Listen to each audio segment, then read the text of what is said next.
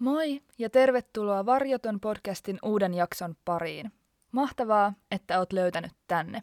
Varjoton on podcast, joka käsittelee erilaisia mysteerejä, mukaan lukien salaliittoteoriat, yliluonnolliset ilmiöt sekä selvittämättömät rikostapaukset. Tavoitteena on ottaa mahdollisuuksien mukaan kaikki oudot, erikoiset ja jopa mahdottomaltakin tuntuvat näkökulmat huomioon, nimenmukaisesti jättämättä mitään puolta varjoon.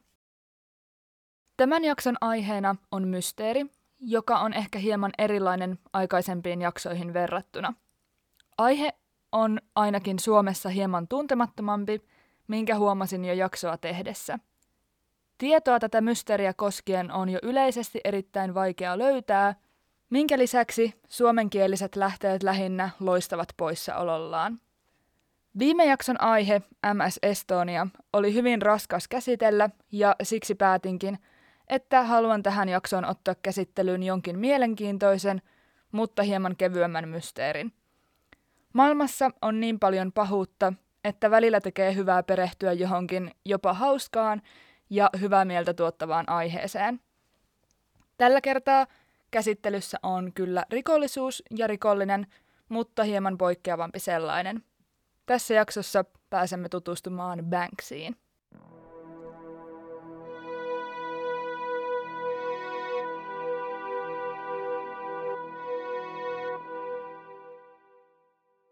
Banksy on englantilainen katutaiteilija. Hänet tunnetaan ympäri maailmaa katutaiteensa ohella vandaalina, poliittisena aktivistina sekä elokuvaohjaajana. Hyvin moni siis tietää Banksin, tuntee hänen tyylinsä ja saavutuksensa, jopa samaistuu hänen aatteisiinsa, mutta kukaan ei ainakaan julkisesti tiedä, kuka Banksy on. Taiteilijan henkilöllisyys on pysynyt täysin salaisena julkisuudelta jo useamman vuosikymmenen ajan.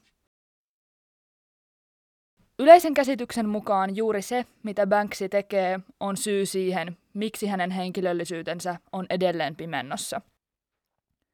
Katutaiteen toteuttaminen on laitonta, mikä tekee Banksista rikollisen. Selvennän tässä välissä sen verran, että vaikka katutaiteen ja graffitien katsotaan jossakin yhteyksissä etenkin puhekielen ilmauksissa tarkoittavan samaa asiaa, niillä on olemassa hienoinen, osittain tulkinnanvarainen ero.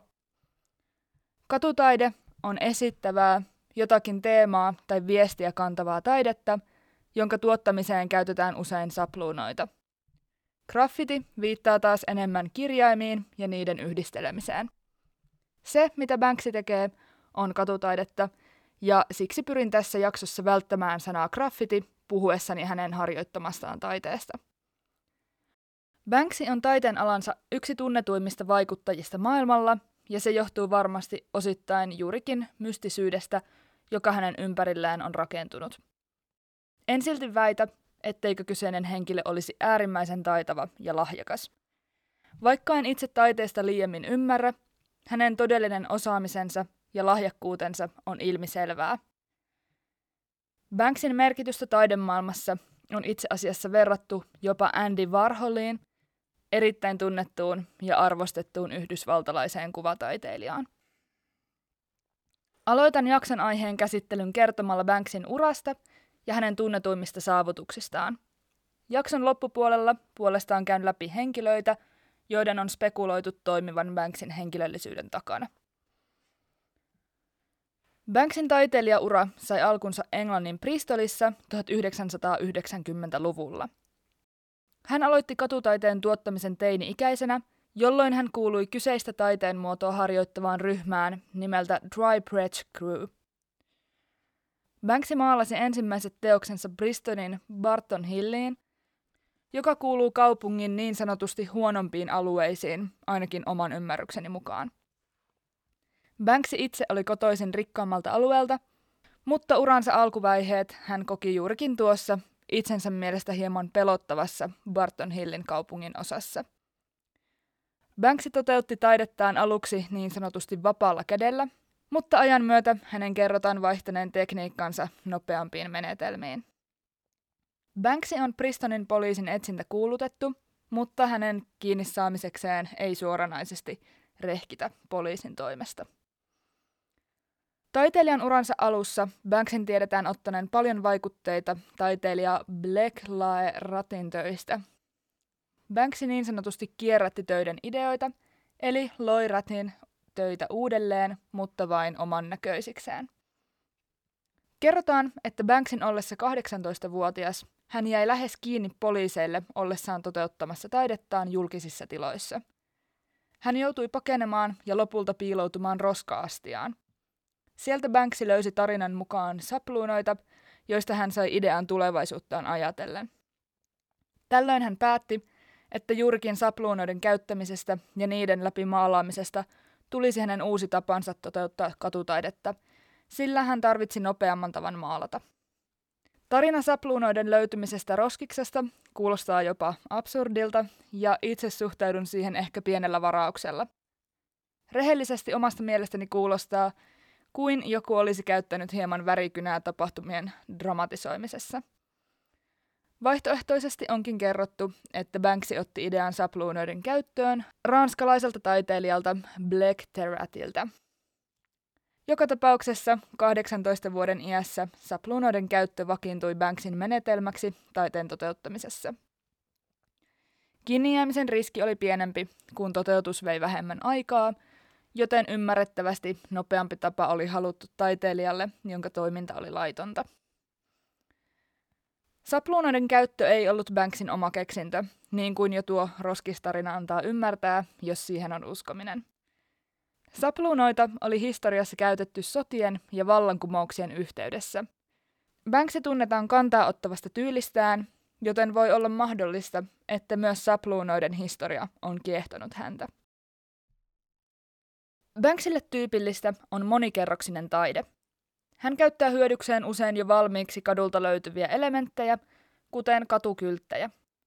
Banksille tyypillistä on myös satiirinen ja mustaa huumoria sisältävä tyyli, jossa hän ottaa kantaa muun muassa filosofisiin ja poliittisiin kysymyksiin. Taiteessaan hän ottaa usein kantaa myös ajankohtaisiin aiheisiin. Vuoden 1999 aikoihin Banksy muutti Lontooseen, missä hän alkoi saada tunnettavuutta. Tällöin Banksy alkoi todenteolla varjelemaan anonyymiyttään. Banksin henkilökohtaiset syyt anonyymiyteen selittyvät parhaiten jo aiemmin mainitulla kiinni jäämisen välttelemisellä, mutta myös sillä, että mystisyys, joka taiteilijan ympärillä on, luo teoksiin uudenlaista mielenkiintoa.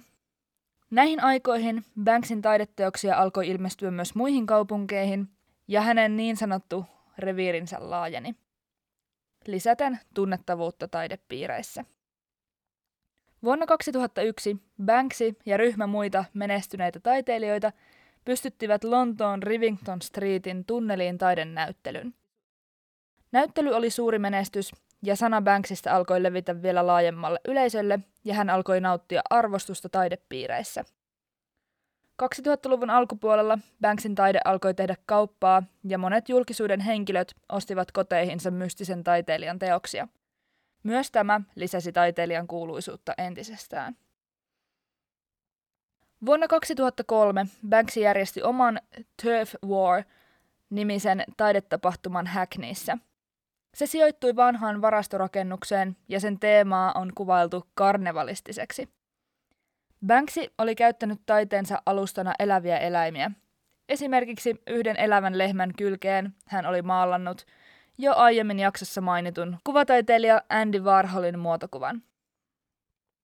Myös tämä tapahtuma oli Banksille tyypillisesti valtava menestys. Kyseisestä tapahtumasta on kuvattu myös haastattelu, joka on noussut julkisuuteen vasta runsaasti myöhemmin. Siinä eräs toimittaja haastattelee Banksiksi väitettyä miestä, jonka kasvot on peitetty lippalakilla ja teepaidalla. Silmät ja niiden ympärys sekä osa hiuksista jää kuitenkin näkyviin.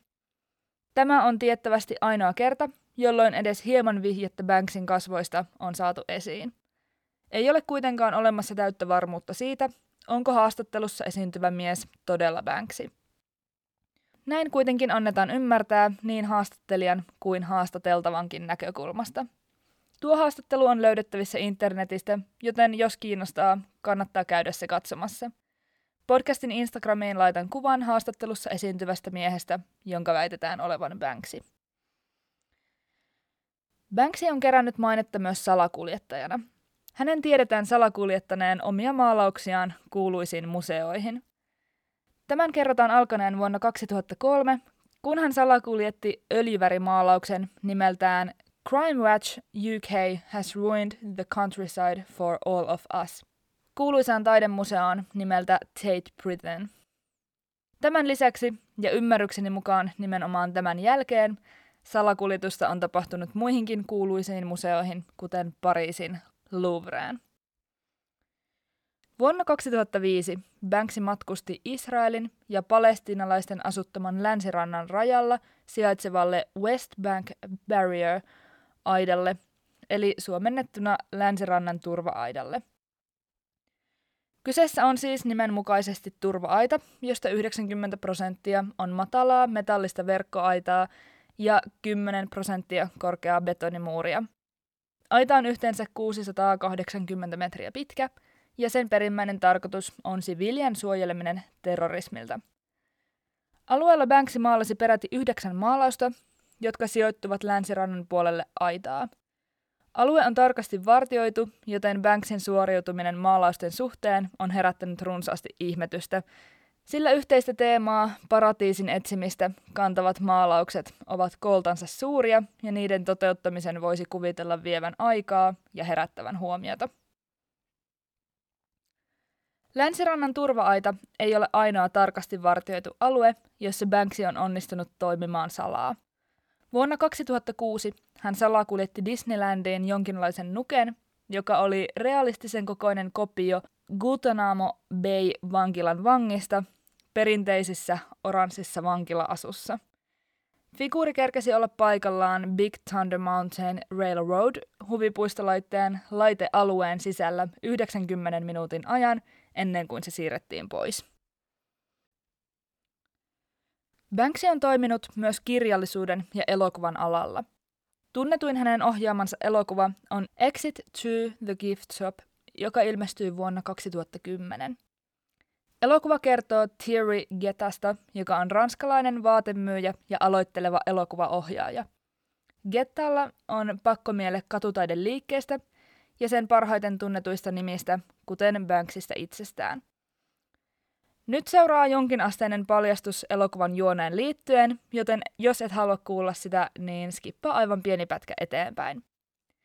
Elokuvassa Gettasta itsestään nousee lopulta taiteilija ja Banksista elokuvaohjaaja. Tai ainakin näin itse ymmärsin. En ole elokuvaa nähnyt ja tuntuukin, että jokaisessa paikassa sen juonesta annettiin hieman erilainen kuvaus. Johtuuko se elokuvan mahdollisesta tulkinnanvaraisuudesta vai jostakin muusta, sitä on vaikea sanoa. Ristiriitoja elokuvan suhteen on herättänyt myös kysymys sen todenperäisyydestä. Osa ihmisistä, Banksy itsensä mukaan lukien, sanoo, että elokuva on todenperäinen ja perustuu faktoihin. Toiset taas ovat sitä mieltä, että tapahtumat eivät voi perustua tositapahtumiin. Gettan ja Banksin välinen asetelma elokuvassa on kuitenkin herättänyt paljon spekulointia ja teorioita siitä, voisiko kyseisen elokuvan juonesta olla pääteltävissä Banksin todellinen henkilöllisyys, mutta siitä lisää myöhemmin tässä jaksossa. Vuonna 2013 Banksy siirtyi New Yorkiin ja toteutti siellä sarjan maalauksia kuukauden aikana, julkaisten joka päivä uuden maalauksen. Asiaan kiinnitettiin julkisesti enemmän huomiota ja syntyi toimittaja Max Fosterin lanseeraama termi The Banksy Effect. Tämä tarkoittaa lähinnä katutaiteen arvostuksen nousemista ihmisten keskuudessa. Ilmiöllä oli kuitenkin myös varjopuoli. Banksin toteuttaessa taidettaan julkisiin rakennuksiin, hän sai peräänsä NYPDin, New York City Police Departmentin Anti-Vandal Squadin, eli virkavallan joka oli erikoistunut vandalismin kitkemiseen. Edes tässä tilanteessa Banksy ei kuitenkaan jäänyt kiinni. Törmäsin myös tietoon, jossa kerrottiin Banksin New Yorkissa oleilun aikana menneen päiväksi Central Parkiin, Manhattanin todella suureen puistoon, myymään taidettaan räsyiseksi katukauppiaksi pukeutuneena. Teosten hinta oli hyvin pieni siihen nähden, mikä teoksien todellinen arvo oli, ja niitä myytiinkin päivän aikana noin 60 dollarin kappale hintaan. Kukaan ei kuitenkaan osannut aavistaa kyseisen kauppiaan todella olevan Banksy, joten taideteoksia ei päivän aikana myyty kovinkaan monia, vain kahdeksan kappaletta. Myöhemmin Banksy ilmoitti julkisuuteen viettäneensä päivän Central Parkissa taulujaan kaupaten. Tämä ja monet muut Banksin tempaukset osoittavat, että kyseessä vaikuttaisi olevan ilkikurinen ja huumorintajuinen, pilke silmäkulmassa toimiva taiteilija, joka nauttii hämmennyksen herättämisestä ja pienestä sekaannuksesta ympärillään. Kaiken kaikkiaan, kun hankin tietoa Banksista jaksoa tehdessäni, päällimmäiseksi itselleni nousi tunne, että kaikki taiteilijan viekkaudessa ja jo mainitussa ilkikurisuudessa on sellaista, että olisi mielestäni jotenkin supersiistiä tuntea tämä henkilö. Vuonna 2015 tapahtui Banksin uran suurimmaksi kuvailtu takaisku. Kyseessä oli suuren mittakaavan näyttely, joka kantoi nimeä Dismaland, a self-descripted bemusement park – minkä perimmäinen idea oli toimia parodiana Disneylandista. Näyttelyssä perinteisesti iloisena ja onnellisena paikkana koettu Disneyland kuvattiin karuna ja pilalle menneenä dystopiana, jossa satulinnat mädäntyivät ja suihkulähteitä koristivat ruostuneet poliisiautot. Myös todellisen Disneylandin epäkohdat, kuten pitkät jonot, tuotiin esille Disneylandissa – Yleisön silmissä tapahtuma oli lähtökohtaisesti haluttu ja nettisivu, joka myi lippua näyttelyyn, kaatui suuren ruuhkan takia. Jälkikäteen näyttelyä on kuitenkin kritisoitu ja kuvailtu jopa tylsäksi ja huonoksi. Banksy palasi Israelin ja länsirannan alueelle vuonna 2017, jolloin hän avasi sinne hotellin nimeltä The World of Hotel – Hotelli sijaitsee aivan turvaaidan vieressä ja sen ironinen ja siten Banksille hyvin tyypillinen motto kuuluukin The worst view in the world, eli suomennettuna maailman huonoin näkymä tai näköala. Hotellissa on esillä paljon Banksin luomaa taidetta. Hotellin huoneet on suunniteltu Banksin ja muutaman muun kuuluisan taiteilijan toimesta, ja niissä vieraillessaan voisi jopa sanoa olevansa taideteoksen sisällä. Kuten suuri osa ihmisistä, etenkin jonkin taiteen alan harjoittajista, myös Banksy herättää ihmisten keskuudessa sekä ihannointia että paheksuntaa. On siis jopa oletettavaa, että kaikki Banksyn maalaukset, etenkään katutaiteen osa-alueella, eivät ole enää olemassa.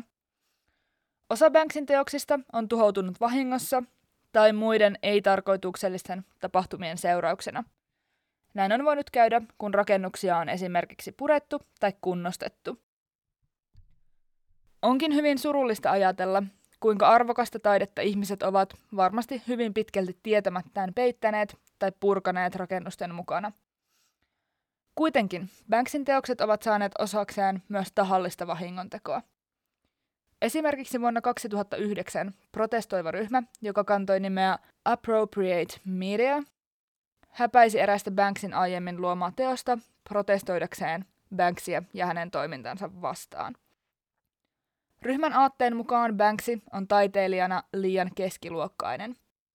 Suomensin termin middle class suoraan keskiluokkaiseksi, mutta oletan sen tarkoittavan ikään kuin taitojen ja lahjakkuuden kannalta keskinkertaista. Eli toisin sanoen he kokivat Banksin olevan yliarvostettu. Banksin taiteen syvyys tai pikemminkin sen puute, on herättänyt keskustelua ihmisten keskuudessa. Tätä seikkaa en valitettavasti osaa itse sen enempää avata, sillä ymmärrykseni taidetta kohtaan on hyvin pintapuolista. Banksy on joutunut arvostelujen kohteeksi myös aatteidensa ja niiden koetun ristiriitaisuuden vuoksi. Useat Banksin teokset ovat teemoiltaan antikapitalistisia, mutta Banksy rikkaana ja mainekkaana taiteilijana – voidaan nähdä hyvinkin kapitalistisena. Lyhyesti kapitalismi tarkoittaa siis sitä, että omaisuus ja sen tuotantovälineet ovat enemmiltä osin yksityisessä omistuksessa. Antikapitalismi taas on vastakohta tälle. Täten Banksin elämä ja toimintatavat voidaan tulkita hänen taiteen kautta ajamiinsa aatteisiin nähden ristiriitaisina. Toisaalta Banksy on ollut hyvinkin antelias rahojensa suhteen muun muassa erilaisten hyvän tekeväisyysjärjestöjen suunnalle. Yksi hänen tunnetuista lahjoituksistaan oli vene, jonka hän lahjoitti Välimeren siirtolaisten pelastamista ja turvaamista varten. Ja kun sanon vene, tarkoitan pikemminkin laivaa tai hyvin suurta lauttaa. Banksin taideteoksia myydään erittäin suurilla summilla huutokaupoissa. Eräs tunnettu tapaus, joka Banksin teoksen myytäessä on käynyt, tapahtui vuonna 2018 Sotheby'n huutokaupassa. Tällöin myynnissä oli taululle tehty jäljennös erittäin kuuluisesta Banksin taideteoksesta nimeltään Girl with a Balloon. Kuvassa pieni tyttölapsi päästää kädestään sydämen muotoisen ilmapallon. Kyseinen kuva on varmasti monelle tuttu, ja vaikka Banksy olisi aiheena muuten vieras, kuvan on saattanut nähdä useissakin paikoissa. Saman tien, kun teos myytiin 1,4 miljoonan punnan hinnalla, seinällä kehyksissä oleva taideteos alkoi kirjaimellisesti tuhoutua. Taulun kehyksiin oli rakennettu silppuri, jonka läpi teos alkoi valua, silputen yli miljoonan arvoiseksi luokiteltua taidetta. Silppuri ehti tuhota taideteoksesta puolet, kunnes se pysähtyi yhtäkkiä arvaamatta kuin oli käynnistynytkin. Tilanne herätti ymmärrettävästi hämmennystä huutokaupassa.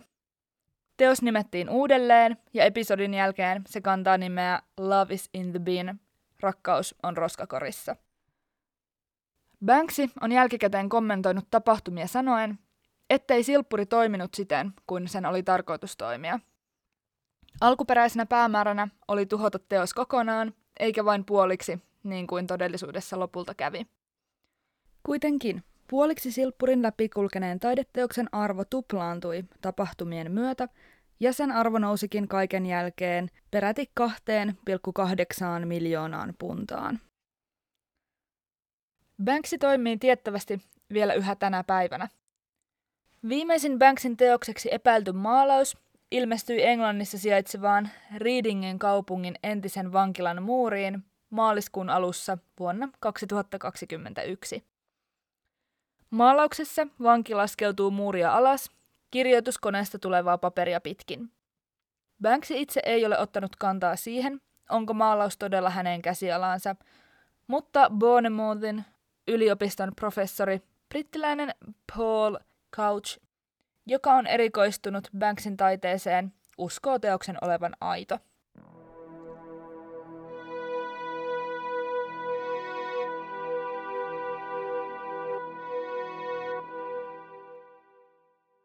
Mutta kuka on Banksy?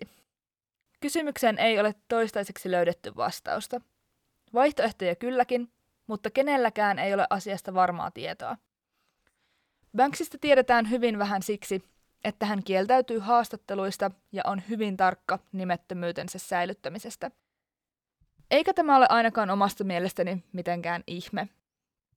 Kuten sanottu, Banksy on rikollinen sen takia, mitä hän tekee – on hänen kannaltaan myös edullista pysyä nimettömänä, sillä mielipiteiden ilmaisu on vapaampaa ja hän kykenee toimimaan nimettömänä ikään kuin kansan äänenä. Banksin henkilöllisyyttä on pyritty selvittämään yhdistelemällä tämä mystinen taiteilija erittäin moniin eri henkilöihin. Osa teorioista onkin jäänyt hyvin pitkälti yksittäisen maininnan tasolle, mutta osa nimistä on koettu selvästi varten otettavimmiksi vaihtoehdoiksi. Tässä jaksossa keskitynkin lähinnä näihin niin sanottuihin pääepäiltyihin, sillä muuten rajausta on lähes mahdotonta tehdä. Banksille esitettyjä henkilöllisyyksiä on lukematon määrä, ja hyvin monien esitettyjen nimien taustalla todisteiden puuttuminen horjuttaakin uskottavuutta. Mainitsenkin alkuun vain lyhyesti nimiä, joita on esitetty Banksin henkilöllisyydeksi, mutta jotka eivät ole saaneet sen suurempaa kannatusta. Erään teorian mukaan Banksy olisi australialainen katutaiteilija. Eräs YouTube-käyttäjä oli kertomansa mukaan saanut taiteilijan kiinni itse teosta Melbourneissa. Mies ei tämän henkilön mukaan puolustautunut mitenkään, ainoastaan puhui joitakin hävyttömyyksiä ja poistui paikalta. Toisen teorian mukaan Banksy olisi Damien Hirst, jonka kerrotaan tehneen yhteistyötä Banksin kanssa. Tähän teorian liittyen en itse löytänyt mitään sen erikoisempia todisteita, on vain ajateltu, että jos kyseessä olisikin vain yksi ja sama henkilö yhteistyökumppaneiden sijaan. Myös Robin Banks on nimi, joka vilahtaa useammin kuin kerran spekulaatioiden seassa. Häntä Banksiin yhdistää kuitenkin hyvin pitkälti ainoastaan nimi. Hän on väitetysti teini-ikäisenä ensin esittäytynyt omalla nimellään Robin Banks, jonka jälkeen hän on luovuttanut junassa nimettömäksi jääneelle miehelle paperin, oletan, että jonkinlaisen taideteoksen, jonka hän on signeerannut nimellä Banksy. Todistetta tämän tarinan paikkansa pitävyydestä ei kuitenkaan miehen sanan lisäksi ole. Siirrytään sitten pääepäiltyihin. Yksi henkilö, joka on nostettu esiin Banksin henkilöllisyyttä mietittäessä, on Robert Del Naya. Robert Del Naya on ammattimuusikko ja Massive Attack-bändin perustajajäsen. Massive Attack on bändinä kiertänyt ympäri maailmaa ja tehnyt kansainvälisesti tunnettua musiikkia. Esimerkiksi TV-sarja Hausen tunnusmusiikki on kyseisen bändin tuotos. Robert Del Najaa ja Banksia tuntuu yhdistävän muutamakin asia. Del Naja, joka tunnetaan myös taiteilijanimellä 3D, syntyi Bristolissa vuonna 1965. Hänen tiedetään viettäneen vuosia Bristolissa ennen liittymistään Massive Attack-bändiin. Jos muistatte, kyseinen kaupunki oli paikka, josta myös Banksin taiteilijaura sai alkunsa 1990-luvulla. Jos Delnaja olisi Banksy, hän olisi ollut tuohon aikaan pari kolmekymppinen. Robert Delnajan tuottamaa taidetta on nähty Massive Attack-bändin levyjen kansissa. Delnajan taiteessa on nähty hyvin paljon samankaltaisia piirteitä Banksin taiteeseen verrattuna. Erojakin tyyleissä löytyy, mutta on spekuloitu, että eroavaisuudet olisi luotu tahallisesti Banksin henkilöllisyyden salaamisen turvaamiseksi. Robert Del Nayan tiedetään myös aloittaneen oma taiteilijauransa katutaiteen parissa Bristolin alueella itse asiassa samassa ryhmässä kuin missä Banksy otti ensi askeleensa katutaiteilijana Dry Bridge Cruisessa. Kaikista raskauttavin seikka, mikä tekee Robert Del Nayasta epäilyttävän, on se, että aika ajoin on näyttänyt siltä, kuin Banksy kirjaimellisesti kulkisi Massive Attack-bändin mukana – Lukuisien bändin keikkapaikkojen läheisyyteen on ilmestynyt Banksin taideteoksia, siis samaan aikaan, kun bändi on ollut maisemissa. Esimerkiksi vuonna 2003 bändi oli keikalla Australian Melbourneissa, jonne kyseisenä ajankohtana ilmaantui Banksin taideteos. Vuonna 2006 tapahtui samankaltaisia tapauksia. Vuonna 2008 Robert Del Naya kirjoitti New Orleans-aiheista soundtrackia. Arvatte varmaan, mihin Banksin teokset silloin suuntautuivat. No New Orleansiin, jonne ilmestyi peräti 14 Banksin käsialaa olevaa taideteosta. Vastaavanlaisia tapauksia on käynyt myöhemmin vielä ainakin vuonna 2010 San Franciscossa ja Torontossa, kun Massive Attackilla oli keikka, lähistölle ilmestyi Banksin teos. On kuitenkin hetkiä, jolloin Banksin teoksia on ilmestynyt jonnekin samaan aikaan, kun Massive Attack on ollut keikalla jossakin aivan toisella puolella maapalloa. Bändin toinen jäsen, DJ Goldie, on myös niin sanotusti puhunut ohi suunsa ja haastattelussa antanut ymmärtää Del Nayan toimivan Banksin nimen takana. Podcastissa nimeltä Distraction Pieces haastateltiin Goldieta, joka lausui Give me a bubble leather and put it on a t-shirt and write Banksy on it and we are sorted. We can sell it now. Hän jatkoi haastattelussa sanomalla No disrespect to Rob. I think he is a brilliant artist. I think he has flipped the world of art over. Goldien mainitsemaan Robin tartuttiin yleisön toimesta välittömästi, ja Rob katsottiinkin olevan lyhenne Robertista, mikä puolestaan paljastaisi Robert Del Nayan olevan Banksy. Lisäksi Goldie on kertonut tuntevansa Banksin, mikä kävisi järkeen siinä tapauksessa, että Del Naya olisi todella Banksin henkilöllisyyden takana. Niin tai näin, Robert Del Naya itse kiistää kaikki väitteet, jotka yhdistävät hänet Banksiin. Mielenkiintoista kyllä, hän kertoo tuntevansa Banksin. Myös Banksy on kieltänyt olevansa Robert Del Naya, mutta hänkin on julkisuudessa myöntänyt yhteytensä muusikkoon ja kertonut tuntevansa hänet. Jos Del Naya ei ole Banksy, voisiko se olla joku muu bändin henkilöstöstä? Eräs henkilö on noussut ylitse muiden, ja onkin spekuloitu, että eräs Massive Attackin teknikko olisi Banksy. Hän kulkisi bändin mukana kiertueilla ja yhteyskeikkapaikkojen ja teosten ilmantumisen välillä olisi siis selitettävissä. Uskoakseni hän myös tuntee Robert Del Nayan ja toisinpäin, joten tämäkin yksityiskohta, että miehet siis tuntisivat toisensa, toteutuisi. Richard Pfeiffer on kerran pidätetty Banksinä toimimisesta. Pfeiffer oli naisystävänsä kanssa New Yorkin East Villageissa vuonna 2015. He pysähtyivät ihailemaan hymynaamaa esittävää maalausta, tai ehkä pikemminkin piirrosta, jonka on kerrottu olevan Banksin tuottama. Poliisit saapuivat paikalle pidättäen miehen syytettynä katutaiteen harjoittamisesta ja Banksin nimen alla toimimisesta – Pfeifferilla sattui olemaan taskussaan jonkinlainen tussi, mikä oli kaikin puolin epäonnista ja huonoa tuuria, sillä myöhemmin kyettiin todistamaan, ettei mies ollut tehnyt kyseistä piirrosta. Tämä saatiin selville ymmärrykseni mukaan muun muassa tussin kärkeä ja maalausjälkeä vertailemalla sekä kuvan kuivumisnopeutta tutkimalla. Kuva ei ollut enää märkä, joten Pfeifferin syyllisyys näytti epätodennäköiseltä. Hän oli pidätettynä 24 tuntia, mutta jutun käsittelyyn aikaa kului useampia kuukausia. Täytyy mainita, ettei edelläänkään ole selvyyttä siitä, oliko kyseinen maalaus tai piirros todella Banksin tekemä vai oliko kyseessä jonkin muun taiteilijan tuotos. Yksi pääepäilyistä on Thierry Geta, niin sanottu Mr. Brainwash, jonka nimi onkin mainittu tässä jaksossa jo aikaisemminkin. Hän toimi Banksin ohjaaman Exit Through the Gift Shop dokumenttielokuvan päähenkilönä.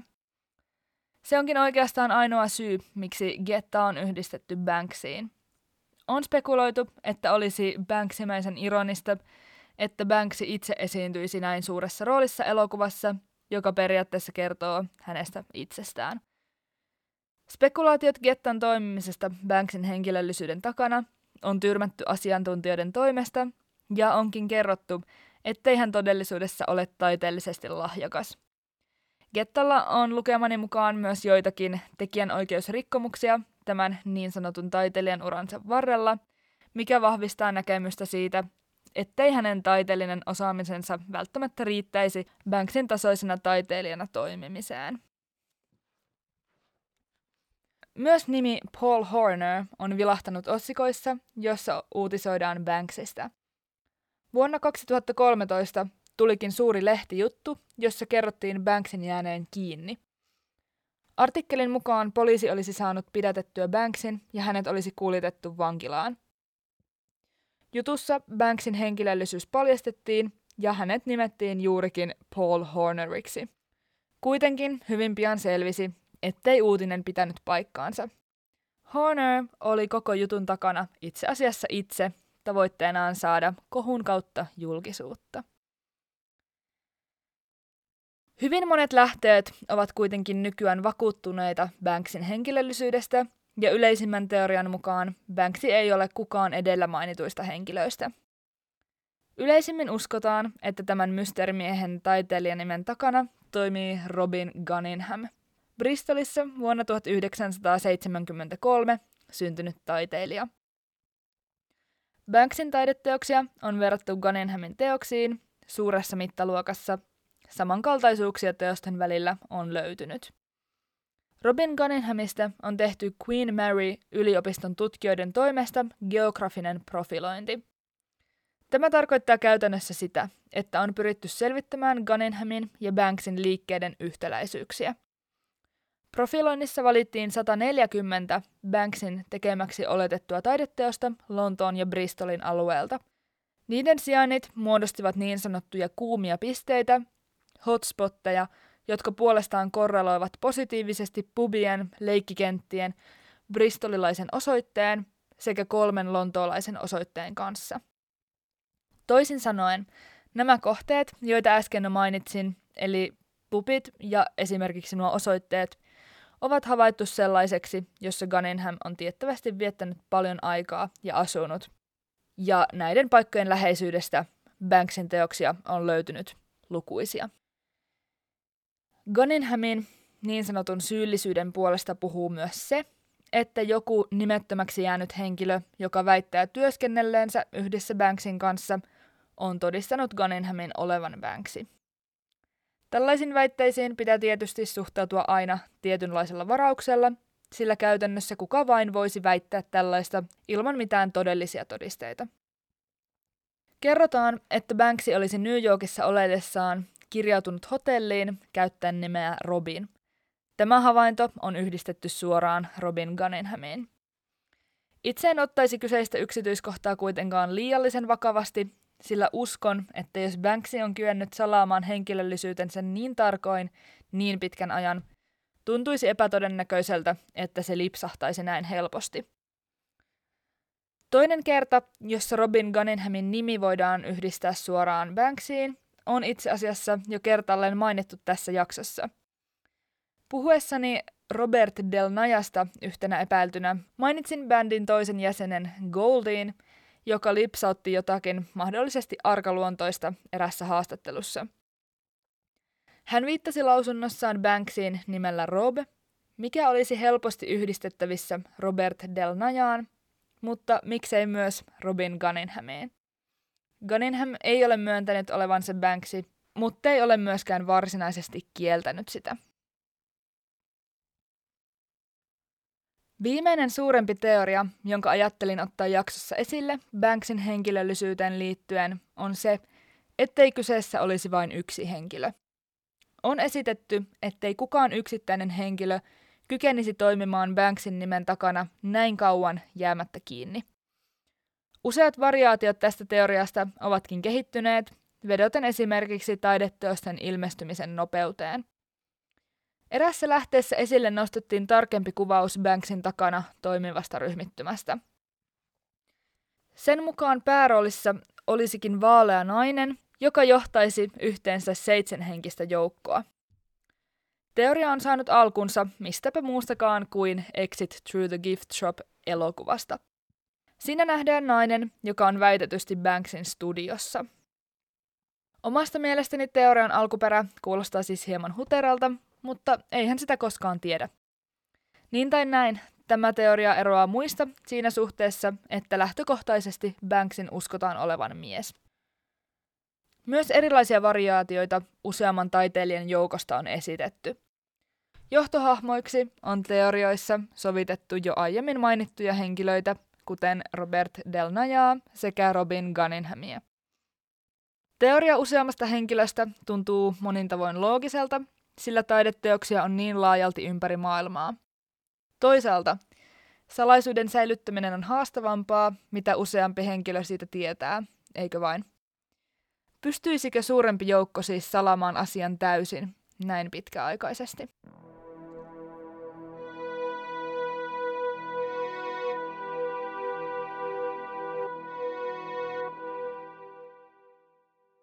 Itse olen päässyt elämäni aikana näkemään yhden Banksin teoksen.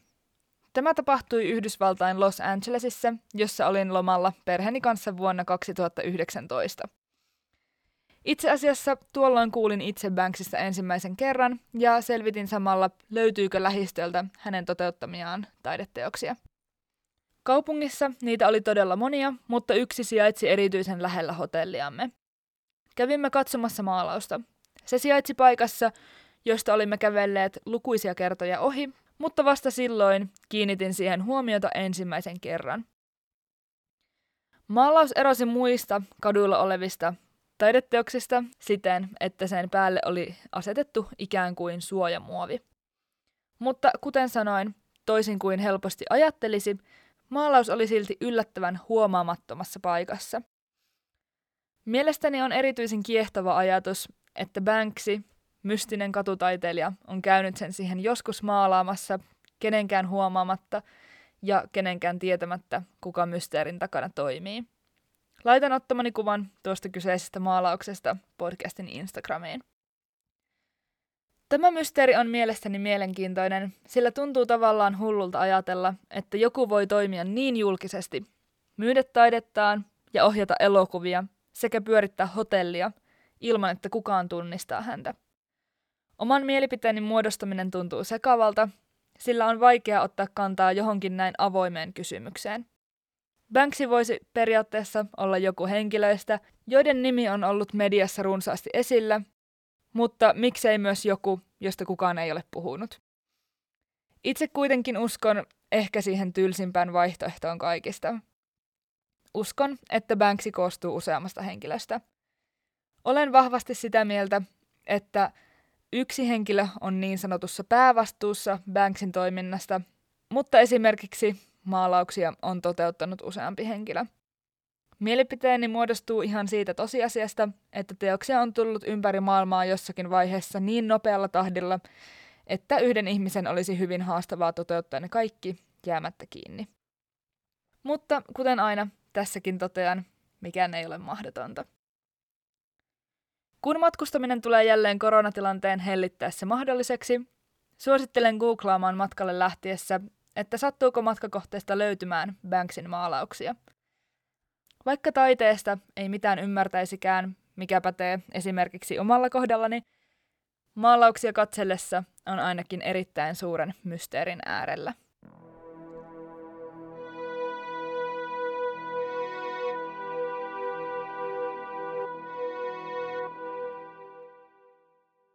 Tämän kerran jakso alkaa lähestyä loppuaan. Kiitos todella paljon, kun kuuntelit. Jatketaan keskustelua Instagramin puolella tilillä Varjoton podcast, missä voit laittaa mulle yksityisviestiä tai kommentoida jaksoa koskevaa julkaisua. Myös sähköpostilla voi laittaa ajatuksia jaksosta, palautetta tai kehitysideoita. Olisi erittäin mielenkiintoista kuulla teidän mielipiteitänne ja ajatuksianne tätä mysteeriä koskien. Ensi kerralla mulla on aiheena joku muu mysteeri, jota käsitellään avoimesti, jättämättä mitään varjoon.